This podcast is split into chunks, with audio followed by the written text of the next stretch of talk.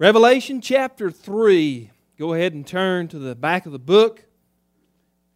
Revelation chapter three. For those of you visiting today, we have started earlier this year a systematic verse-by-verse study through the book of Revelation. And thus far we have been going through the letters to the seven churches. And so we've talked about Ephesus, the loveless church, and Smyrna, the persecuted church, Pergamum, the compromising church. Last week we looked at Thyatira, which was the immoral church. And now today we come to Sardis, the dead church. Fred Craddock was a wonderful preacher for several years. He wrote a book, a memoir, about his fifty plus years in the ministry. And he talked in that book about the first little church where he pastored as a young man fresh out of seminary. It was a little country church in the Tennessee mountains near Oak Ridge. The area where he pastored had been rural and very small until around the nineteen fifties. Then there was an atomic energy boom. And overnight, the little town of Oak Ridge just sort of grew up. And it was filled with an influx of construction workers who came and lived in these hastily put together trailer parks. And as a young man full of zeal and passion to reach people with the gospel, uh, Fred Craddock thought, we need to reach those people. Well, he suggested the plan of how they were going to go into the trailer parks and reach the workers there. And it got bogged down in a deacon's meeting. He said, what we need to do is we need to flood the community, and we need to go invite and present the gospel and, and just minister to these people that God has sent us. And the chairman of the deacons said, uh, was very skeptical. Oh, I don't know about that, Pastor. Uh, I don't think they'd fit in here at our little country church. By the way, they're just going to be here for a little while. They're just temporary workers. So eventually the campaign came to a vote before the whole church. Well, in the business meeting, somebody stood up. And he, he said, I move that in order to be a member of this church, you have to own property in this county. And so with that, the motion passed, and the commission to go out and reach the new people died. Fred Craddock said he didn't last very long there at that church. He realized that he couldn't get anything done because nobody wanted to change. Nobody wanted to reach the lost. All they wanted to do is just sit there and play games and have church. They wanted people that looked exactly like them, thought like them, and there was no passion to reach anybody. Well, years later, Fred Craddock was on a vacation. His wife was with him. And he said, hey, let's go drive around. Sure enough, they ended up back near Oak Ridge, Tennessee. While they were joyriding, he told his wife, say, hey, I want to take you and I want to show you the first church where I pastored. They had trouble finding it at first, and then off of a major state highway, they turned down a little road and then onto a gravel driveway, and suddenly they found the little white church that he pastored. He was amazed because when they pulled in the parking lot, it was full. Motorcycles, trucks, cars. I mean, it was a hard time finding a parking space. But then as they drew closer to the building, they figured out why the church was full. For the sign outside explained it all. Barbecue. All you can eat. You see, that church had become now a barbecue restaurant. He went inside. He was amazed to see what had happened. The old pews that had been hewn from the ancestors from an old poplar tree were now used as seating for the tables as people gathered around and they stuffed their face with pork and chicken and ribs. He noticed the pulpit had become part of the decoration. The old pump organ was shoved over in the corner, and that was the place where people went and got their forks and knives and barbecue sauce. Craddock nudged his wife. As they sat down to eat, he said, it's a good thing this is no longer a church because all these people around here inside wouldn't be welcome. Wow. What a story. What a tragic story of the demise of a church. Well, what Fred Craddock described is an all too common problem in America. The long, slow death of a church. Now, the death of a church is not an event, it's a process. When churches die, they usually go through several years of prolonged decline rather than a sudden crash. The old-time evangelist Vance Havner, he wrote these words almost fifty-some years ago. Quote, he said, "The life cycle of a dying church runs a certain four-step course. What starts with a man grows into a movement, then it becomes a machine, and finally it is reduced to merely a monument." Man, movement, machine, monument. Now, if you look at the statistics, they are quite alarming.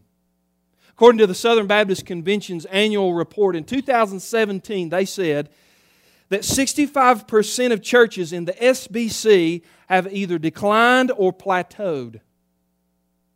In fact, they also reported that about every year, nine hundred churches in the Southern Baptist Convention have to close their doors for good. The only thing that offsets that, of course, are the new church plants that start up. But if you look at the numbers, we're not planting churches fast enough to replace all the dying churches. So the question that every church has to ask themselves, the question that every church must wrestle with, is how do we keep from becoming a statistic? How do we keep the ministry vibrant so that in a decade or two, this place isn't a barbecue joint or a mosque or a bar? I'm not trying to be a doomsday prophet here today, but the reality is that every church is just one generation away from extinction. And the "that can't happen here" mentality is a dangerous one for any church to adopt because it assumes invulnerability. Now, when we come to Revelation chapter three and the first six verses, what we read is the autopsy of a dead church. And the presiding mortician is none other than Jesus Christ. This is the fifth letter in this series of seven. And here at Sardis we read that the believers here at this church were barely clinging on to life.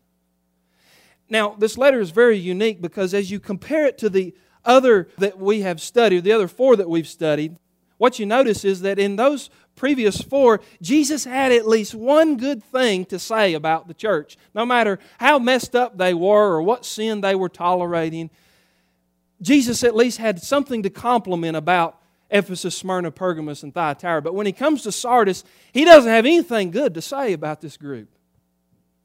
And it's very sobering when you read it because it forces us to face the reality that what happened in Sardis can happen here. It can happen in any church, in any era. Any church can die. Doesn't matter how much money they've got in the bank, how dynamic their preacher is, or what their history might be, any church can die. What happened at Sardis can happen at any church. Why is that? Well, we're going to notice, number one this morning, the reason for dying churches. Why do churches die like this one at Sardis? Jesus gives several reasons, but if you'll read with me in verse one, you'll see the reason for dying churches. "And to the angel of the church in Sardis write, the words of Him who has the seven spirits of God and the seven stars." That's talking about Jesus. He says, "I know your works. You have the reputation of being alive, but you are dead." Now, why do churches die? Well, first reason that I can think of is that churches die because they are complacent spiritually. They die when they are complacent spiritually. Now, it's important for you to understand a little bit of background and history about Sardis to understand fully what's going on here. Historians are quick to point out that the city of Sardis had suffered defeat after defeat. In fact, one of the most notable defeats militarily in their history happened in the year five forty-seven B C, and it happened at the hands of the Persians. The king of Sardis was a man named Croesus, and there he is pictured. Croesus believed that Sardis was an impenetrable fortress. It was, the city itself was actually surrounded by high mountain cliffs on three sides. Well, the Persian army came to march against the city in five forty-seven, and they were led by Cyrus the Great. Croesus, though, thought that there's no way they can take our town. We're protected. We have a wall. They can't get in. We can outlast any siege that they throw upon us. So for fourteen days, Cyrus the Great had his army surround the city. He offered a reward to any of his soldiers that could find a way into the city. The story goes like this. There was a Persian soldier who noticed a weakness in the city's defenses. He saw a sentry walking across the top of the city wall one evening. And as he walked, he took his helmet off and he it slipped out of his hand and he dropped it and it fell on the outside of the wall. The Persian soldier watched the man as he went down a staircase and emerged at the base of the wall through a secret passageway, picked up his helmet, and returned back up to the top of the wall. And with that, the Persian soldier found the secret passage into the city. The story goes that that night, the Persian soldier who saw the weakness led a group of men through that passageway of the cliff. There they came into the city. They were unmolested, opened the city gates. The whole army of Cyrus marched in, and they took the city without a skirmish. In fact, King Croesus was in bed when they came and arrested him and took his city from him. Now, the city finally limped on for a few more years after that, for a few centuries actually, but it never quite recovered. Now you say, Derek, why is all that important? Because what happened to the people of Sardis was also what happened at the church. In fact, David Jeremiah makes this connection in his study guide. Listen to what he said.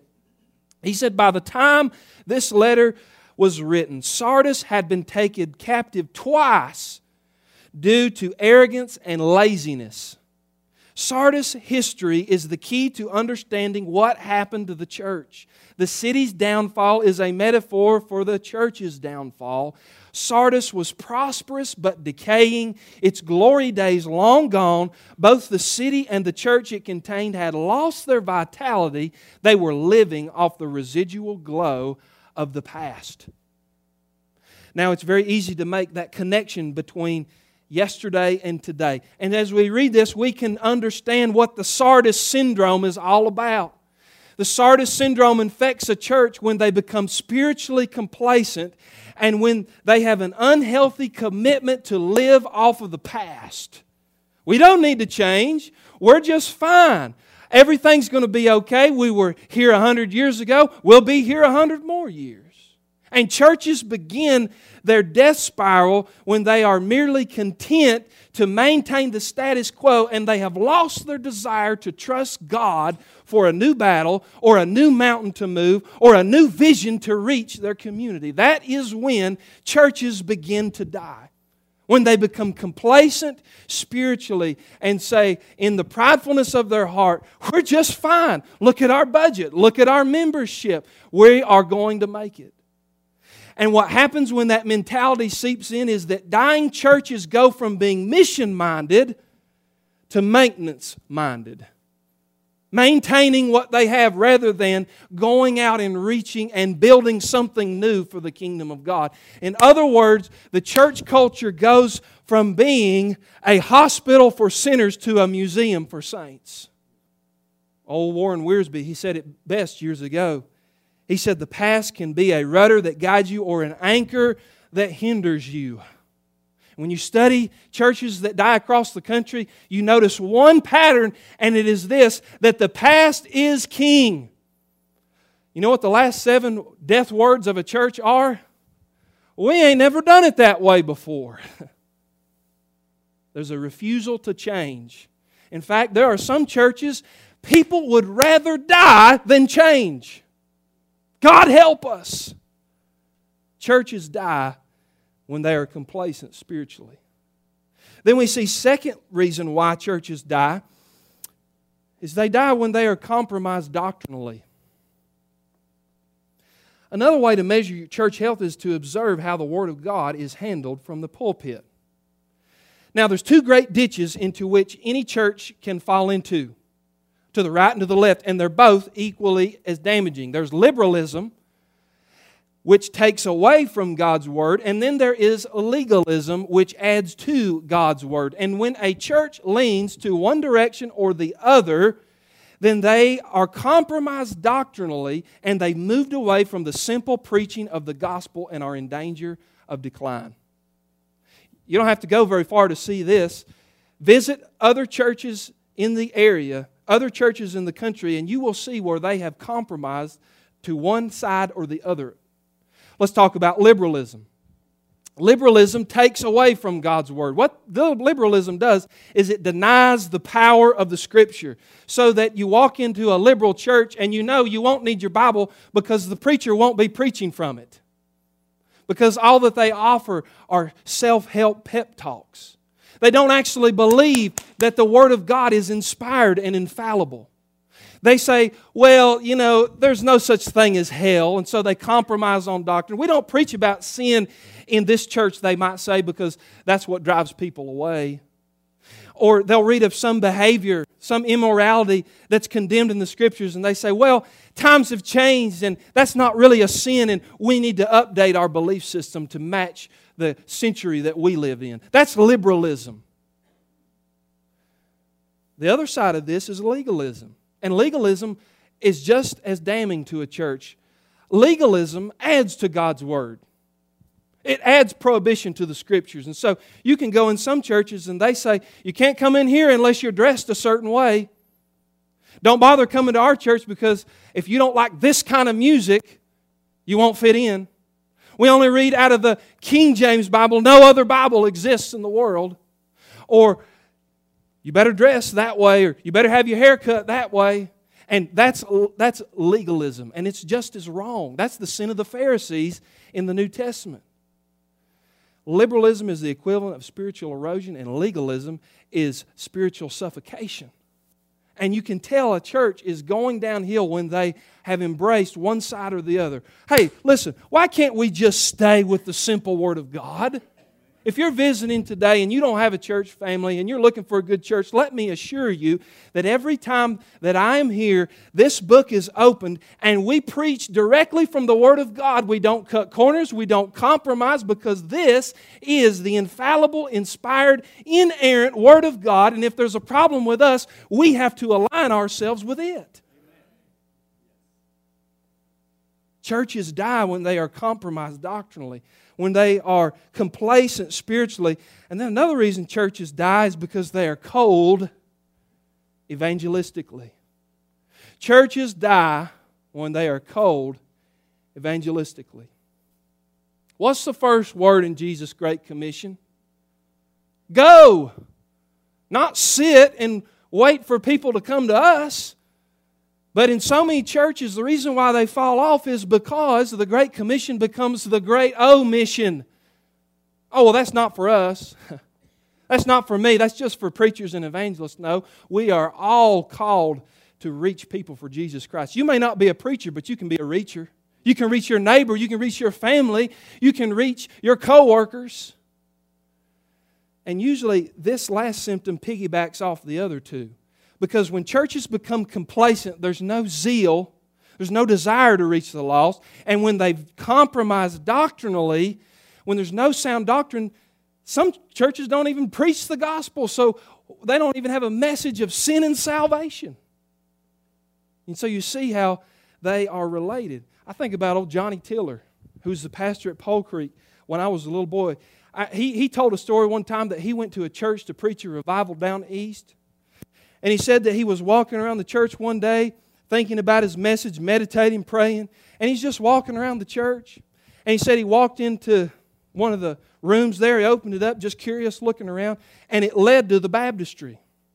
Said he walked down, looked in the baptistry. There were cobwebs hanging down. And over in the corner was a mop and a broom. This church had been so cold evangelistically that they had turned their baptistry into a broom closet. Friend, you know you've got a problem with evangelism in a church when the baptism waters aren't moving anymore, because nobody's reaching. Nobody has a hunger and a desire to reach the lost. I think about one precious pastor that I know. He had a burden for reaching the community. Scrapped together a little bit of money and bought a van. Couldn't get anybody in the church to drive the van, so he decided, I'll go out in the trailer parks and I'll pick up the children and bring them to church. Nobody else wanted to do it. So he loaded those kids up in the van, brought them to church, started teaching them. Kids started getting saved. And then the cold water committee showed up. You know exactly who I'm talking about. The wet blanket committee showed up and said, Preacher, we got to do something about these little trailer park kids that are you're bringing into the church. They're dirty. They leave their little muddy handprints along the wall. Preacher, what are we going to do about these little kids? You know what he said? He said, we're going to love them. There are some churches that are more concerned about their walls being clean than they are about reaching dying souls out in the community. Friend, I would rather wipe snotty noses and repaint every few years than to deal with a church that's a ghost town. If we don't have a passion to reach the community, then friends, what are we doing except playing religious games? Churches die when they are cold evangelistically. The solution to so many church problems: don't have a good budget, not a lot of excitement in the church, no desire to move forward. The solution to a lot of that is go win somebody to the Lord. You'll want to charge hell with a water pistol, and it'll start a new work in the life of your church. Let me, let me ask you a question. If you go to an airport and you walk around and you notice, huh, there's only airplanes leaving this airport, but no airplanes coming in.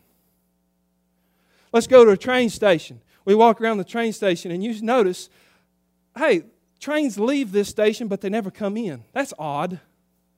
Wouldn't you say there'd be a problem there? Take it to the church now.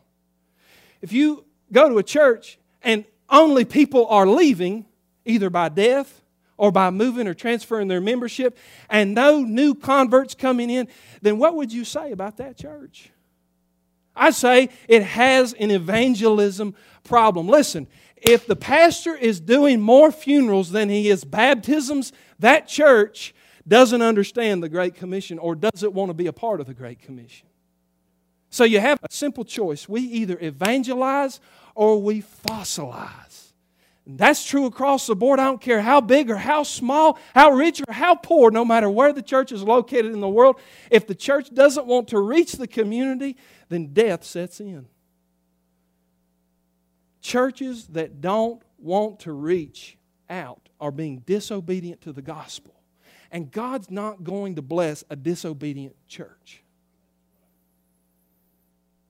That's the reason for dying churches. Man, it's quiet in here. Maybe we need to hear this today. Number two, what's the remedy then? Jesus doesn't just leave us sick.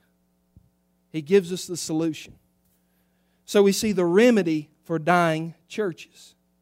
In verses two and three, he gives a four-step action plan for how the Sardians can save their dying church. And these principles that he gives are timeless. They are universal. They can work at any church setting, no matter what age you are in or where you are located on planet Earth. How do you fix a dying church? Step one, we find it in verse two, revive. Look at what verse two says. Wake up and strengthen what remains and is about to die. The time for this church of playing games is long gone. The time for going through the motions was over. Jesus says you need to wake up. You're about to die. Don't you realize that? The alarm siren was going off. And he's saying, look, if you don't take some drastic measures, if you don't change, you're not going to be here for much longer.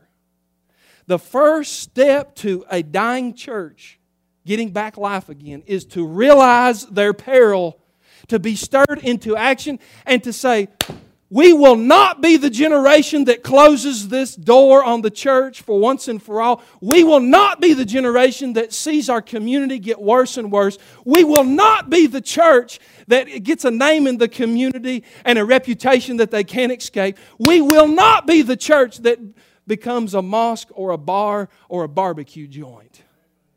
You have to make that decision and that determination. And church, I've made it in my heart. Have you? Have you decided? By God, this church will not close on my watch. I will sacrifice. I will give. I will work. I will reach out till it hurts, if that's what it takes to keep the church going. We will not be the generation that becomes a statistic in the Southern Baptist Convention history book. Liberty Baptist Church, born eighteen seventy-four or whatever, dead two thousand and whatever. No, sir. Don't let it happen. You have to revive. Sometimes the only way that slumbering saints can be awakened is you have to shock them. Reminds me of the story that I heard about a young fella. He was fresh out of seminary. Had never pastored before. Well, this little country church way out in the sticks had been declining for years and years. And they needed a pastor. And he needed a job. So he signed up. He said, I'll go pastor that little church that nobody wants to go to. He thought he could turn it around. So he preached his guts out every week. Tried his best to reach out to the community. Nobody wanted to change the church. Nobody wanted to do anything. And so the day finally came when he said, I've got one more sermon I can preach. So he called the newspaper. He called the newspaper and he put in an obituary for the church. Such and such Baptist church. They were going to have the funeral the next Sunday. He put it in the newspaper. The word got out through the community. In fact, that next Sunday, when he was going to preach the funeral for the church, wouldn't you know it, it was finally full. Standing room only. People were standing against the back wall and everything. They had never heard of such a thing. The pastor's going to preach the uh, eulogy for this church. Well, the minister actually had a casket brought in. Set the casket down front. They played songs. He preached a eulogy. Came to the end of the message. He said, all right now, crowd. I'm going to allow you a few minutes to come through and pay your respects to the church. The church that has died. So he took the flowers off the top of the casket, opened the lid. People started to file around, snake that line around. And as they came through one by one, they weren't expecting what they saw on the inside of that casket. Because when the lid was open and they walked through and they looked down, you know what they saw? They saw themselves, because the preacher had put a big mirror there in place of where the body would be. And as the people walked through, they saw themselves there. Why had the church died? Because of their own hearts. Revival must begin in the hearts of God's people. God has to do it. It has to be a supernatural work of the Holy Spirit, where of all things, Christians, we must get desperate for the Spirit of God and say, God, if you don't revive us, Lord, if you don't give us fresh wind and fresh fire, God, apart from you, we can do nothing. And it's birthed in prayer. And there's a desperation in the hearts of God's people. Lord, it's dark. Lord, this generation is evil. Lord, we're the underdog. We don't have the money. We don't have the resources. But God, we've got you. And we're relying on you to do what only you can do. Revive, that's the first step. The second step is also in verse two. Redeploy. Look at what it says in verse two again. For I have not found your works complete in the sight of my God. Notice what he says here to this dying church. Jesus says, look, the work that I have assigned you to do is unfinished. In other words, there's still souls to be saved. There's still new ground to be conquered. There's still new ministries to start, new buildings to build, new projects to undertake, new mission trips to go on. Your work is not done yet.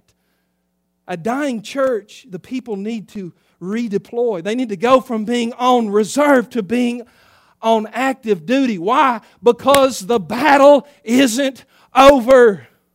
Do you know when you can stop serving God, saint? You can stop serving God when they throw dirt in your face at the funeral. That's when you can hang it up and say, my work is done. But how many people serve the Lord, then they get to the retirement age and they say, I'm just going to coast. I spent my time teaching Sunday school. I spent my time taking care of children. I spent my time doing this and that. And they quit and they give up on God. And the church suffers. Listen to what Billy Graham said.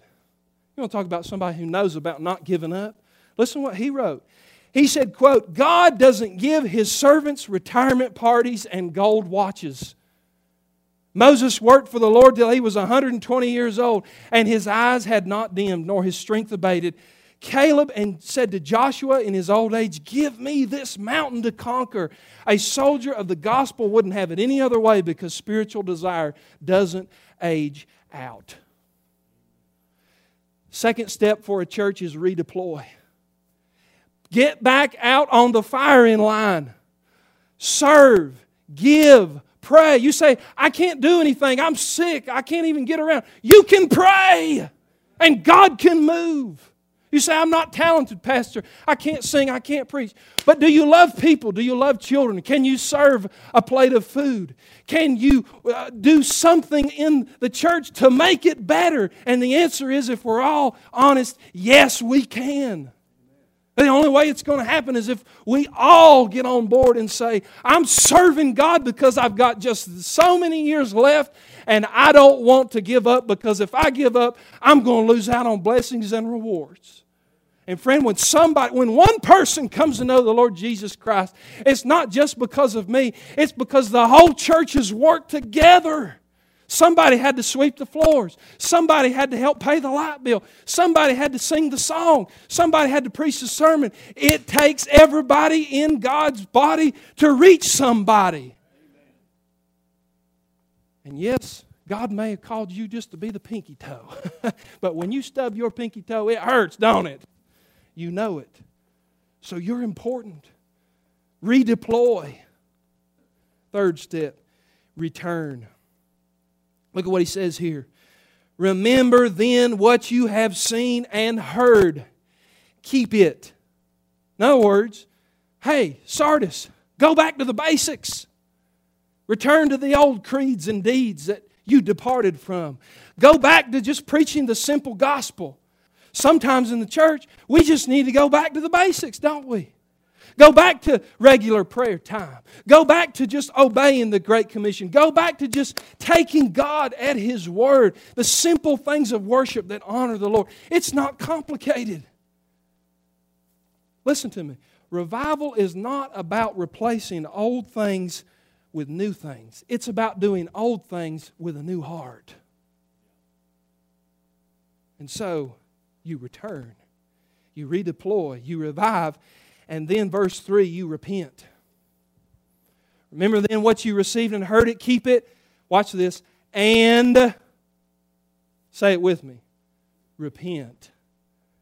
It doesn't come out easy, does it? You know why? Because we all have to do it. In other words, what he's saying to this church is, church, what do you need to repent from? What sins have beset you? Well, in a dying church, what can they repent of? Disobedience. Laziness, compromise. And notice this, churches that don't repent are in danger of a great judgment. Because look at what he says at the end of verse three. If you will not wake up, I will come like a thief, and you will not know at what hour I will come against you. Oh my goodness. You mean, you mean Jesus, that the church can actually die? Yes, it can. And He will allow it to die if there is a hardness of heart and a refusal to repent. Friends, there can be no revival where there is no repentance. You can have regret without repentance, but you can't have heaven-sent, God-born, Holy Spirit-inspired revival without repentance. And if you're visiting today and you don't know the Lord Jesus as your Savior, let me tell you, you need to repent too. If you don't know Jesus as your Savior, the most important thing for you to do today when we have this invitation is you come and you repent of your sins. That's a one hundred eighty degree turn. You turn from going down the broad way of destruction to the straight and narrow, the opposite direction, and you turn toward Jesus Christ. You give Him your life. You recognize that He died in your place, rose from the grave. You ask Him to give you a new heart and a new life, and He will do that, and He will change you from the inside out. Number three, as we finish, we've seen the remedy for dying churches. We've seen the reasons for dying churches, but then number three, let me leave you with this, the remnant in dying churches. Jesus speaks to the few believers here that are hanging on, and He encourages them. Look at what He says in verse four. He says, yet you still have a few names in Sardis, people who have not soiled their garments, and they will walk with me in white, for they are worthy. The one who conquers will be clothed in white garments, and I will never blot his name out of the book of life. I will confess his name before my Father and before his angels. He who has an ear, let him hear what the Spirit says to the churches. So see here that the Lord reminds all those in a dying church, don't give up. Don't you throw in the towel, because for those who endure to the end, those who stay faithful, there are wonderful rewards. Namely, He said, they will walk with me in white. Friend, can you think about that? Think about how ugly and soiled and unholy you were before Jesus Christ came into your life. Think about what you were stuck in. Think about how the devil had you in chains. Think about how you were not worthy to even call upon the name of Jesus Christ. But the moment that He came into your life, He called your name, and you knew it was the Lord speaking to you. And He said, why don't you take off those old soiled garments and let me clothe you now with my righteousness, my goodness, my mercy, and my grace. And just like the old prodigal son who came home, He said, let's put a ring on him. Let's put new shoes on his feet. Let's kill the fatted calf, because he who was lost is now found. He who is far away has come home. And friend, that's my God. That's my Savior. I don't care if you're on life support as a church. I don't care if you are dead spiritually. My God defied the grave. Death couldn't hold Him. Rome couldn't conquer Him. And if He got up out of that grave on the third day, friend, there's still hope for you and me and for every dying church across the land. He can breathe fresh wind and fresh fire on a corpse and bring it up to life again. And He can take that old sinner who's in alcohol and in drugs and in depression and so sin sick they can barely hold their head up, and He can give them a new heart and a new life. And friend, the walking dead can become the redeemed of the Lord and walk with Him in white one day in glory. Say amen if that's the gospel or if I'm just making it up. Amen. My goodness, what a God we serve. You stay faithful to God in the end, because friend, I've got a wardrobe that I ain't even put on yet. It's waiting for me in glory. It's white. It's pure. It's whiter than snow. And I will have the ability, friend, all those in Christ will have the ability to stroll past the ranks of the angels and kneel before the Lord Jesus Christ and cast a crown before Him and say, Lord, were it not for the cross, I shouldn't be here. But Lord, I worship You today.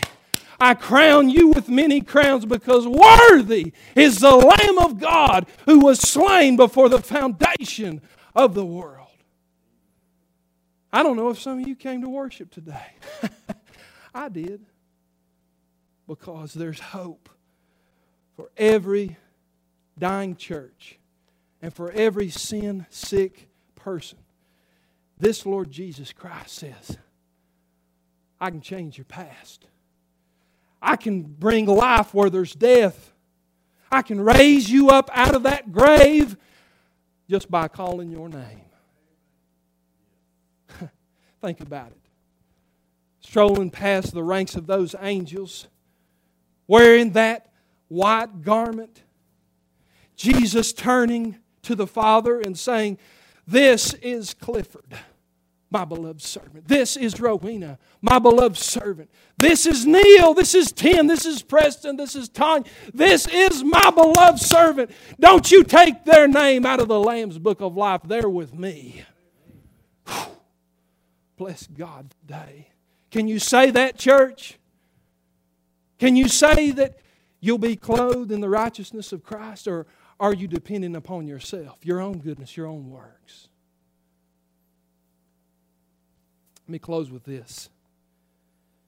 You may not recognize the name, Doctor William McKay, but chances are you've sang his words.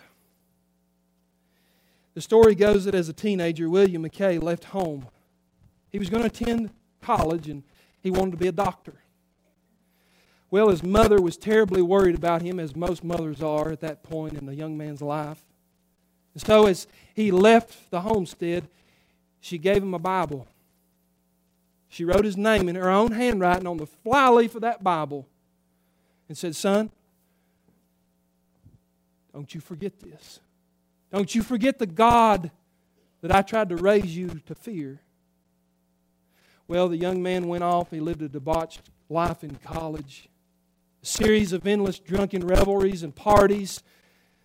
One occasion, his addiction for whiskey got so bad that he had to pawn off some things so he could get enough to buy that next shot of liquor. So he got to rummaging around his room looking for things that he could pawn off. He found there in the bottom of an old crate that Bible that his mama had given him. A couple little knickknacks here and there. An instrument. Took it down, pawned it off. Said, "How much can I get for this Bible?" Man at the store told him, he said, "That's enough for one shot." So he pawned off the Bible that his mama gave him. He ended up completing medical school. He became a doctor, and he served at a major hospital. Well, one day, Mister McKay was treating a dying patient, a man who had very little time left here on earth. And the patient's final request was, as he was laying on his deathbed, he asked the nurse, he said, "Bring me the book. Bring me the book." And at that time in your life, when you don't have much sand in the hourglass left, there's only one book you want to read, isn't it? He said, "Bring me the book." So the nurse brought the man his Bible. A few hours later, he passed away. Doctor McKay came in to do the final rite-in, pronounce him dead, and he noticed that old gnarled hand holding on to that Bible as he lay there in the bed. He had no family. Nobody else was around. He got to eyeing that Bible and he said, "That thing looks familiar. Nurse, hand me that Bible." The nurse picked the Bible up, brought it over to the doctor, and the doctor saw it. His hand started to tremble. He opened it up, and on the flyleaf of that Bible, he saw his name written there in the handwriting of his mother, who had long passed from the earth. And there, inscribed in his mother's chicken-scratched handwriting, was her favorite verse. Psalm eighty-five and verse six. "Will thou not revive us again? Revive us to thy joy, O Lord." Doctor McKay said that he went to his office, broke down in a way that would have been embarrassing, sobbed uncontrollably like a baby, turned in his Bible to find what information he could about how he could be saved, surrendered his life to the Lord Jesus Christ, became a Presbyterian minister, and then he wrote the words of that great hymn that we sing from time to time, "Hallelujah, thine the glory, hallelujah, amen, hallelujah, thine the glory, revive us again." And I'm telling you, if God can do that in the heart of a William McKay, then friend, He can do it in the life of anybody sitting in the pews here at this church. He can do it in the life of the worst drunkard or drug addict that's a hold up somewhere outside of this building. He can do it in the life of the most crooked and corrupt church. Revive us again, O Lord. Hallelujah, amen. Revive us again.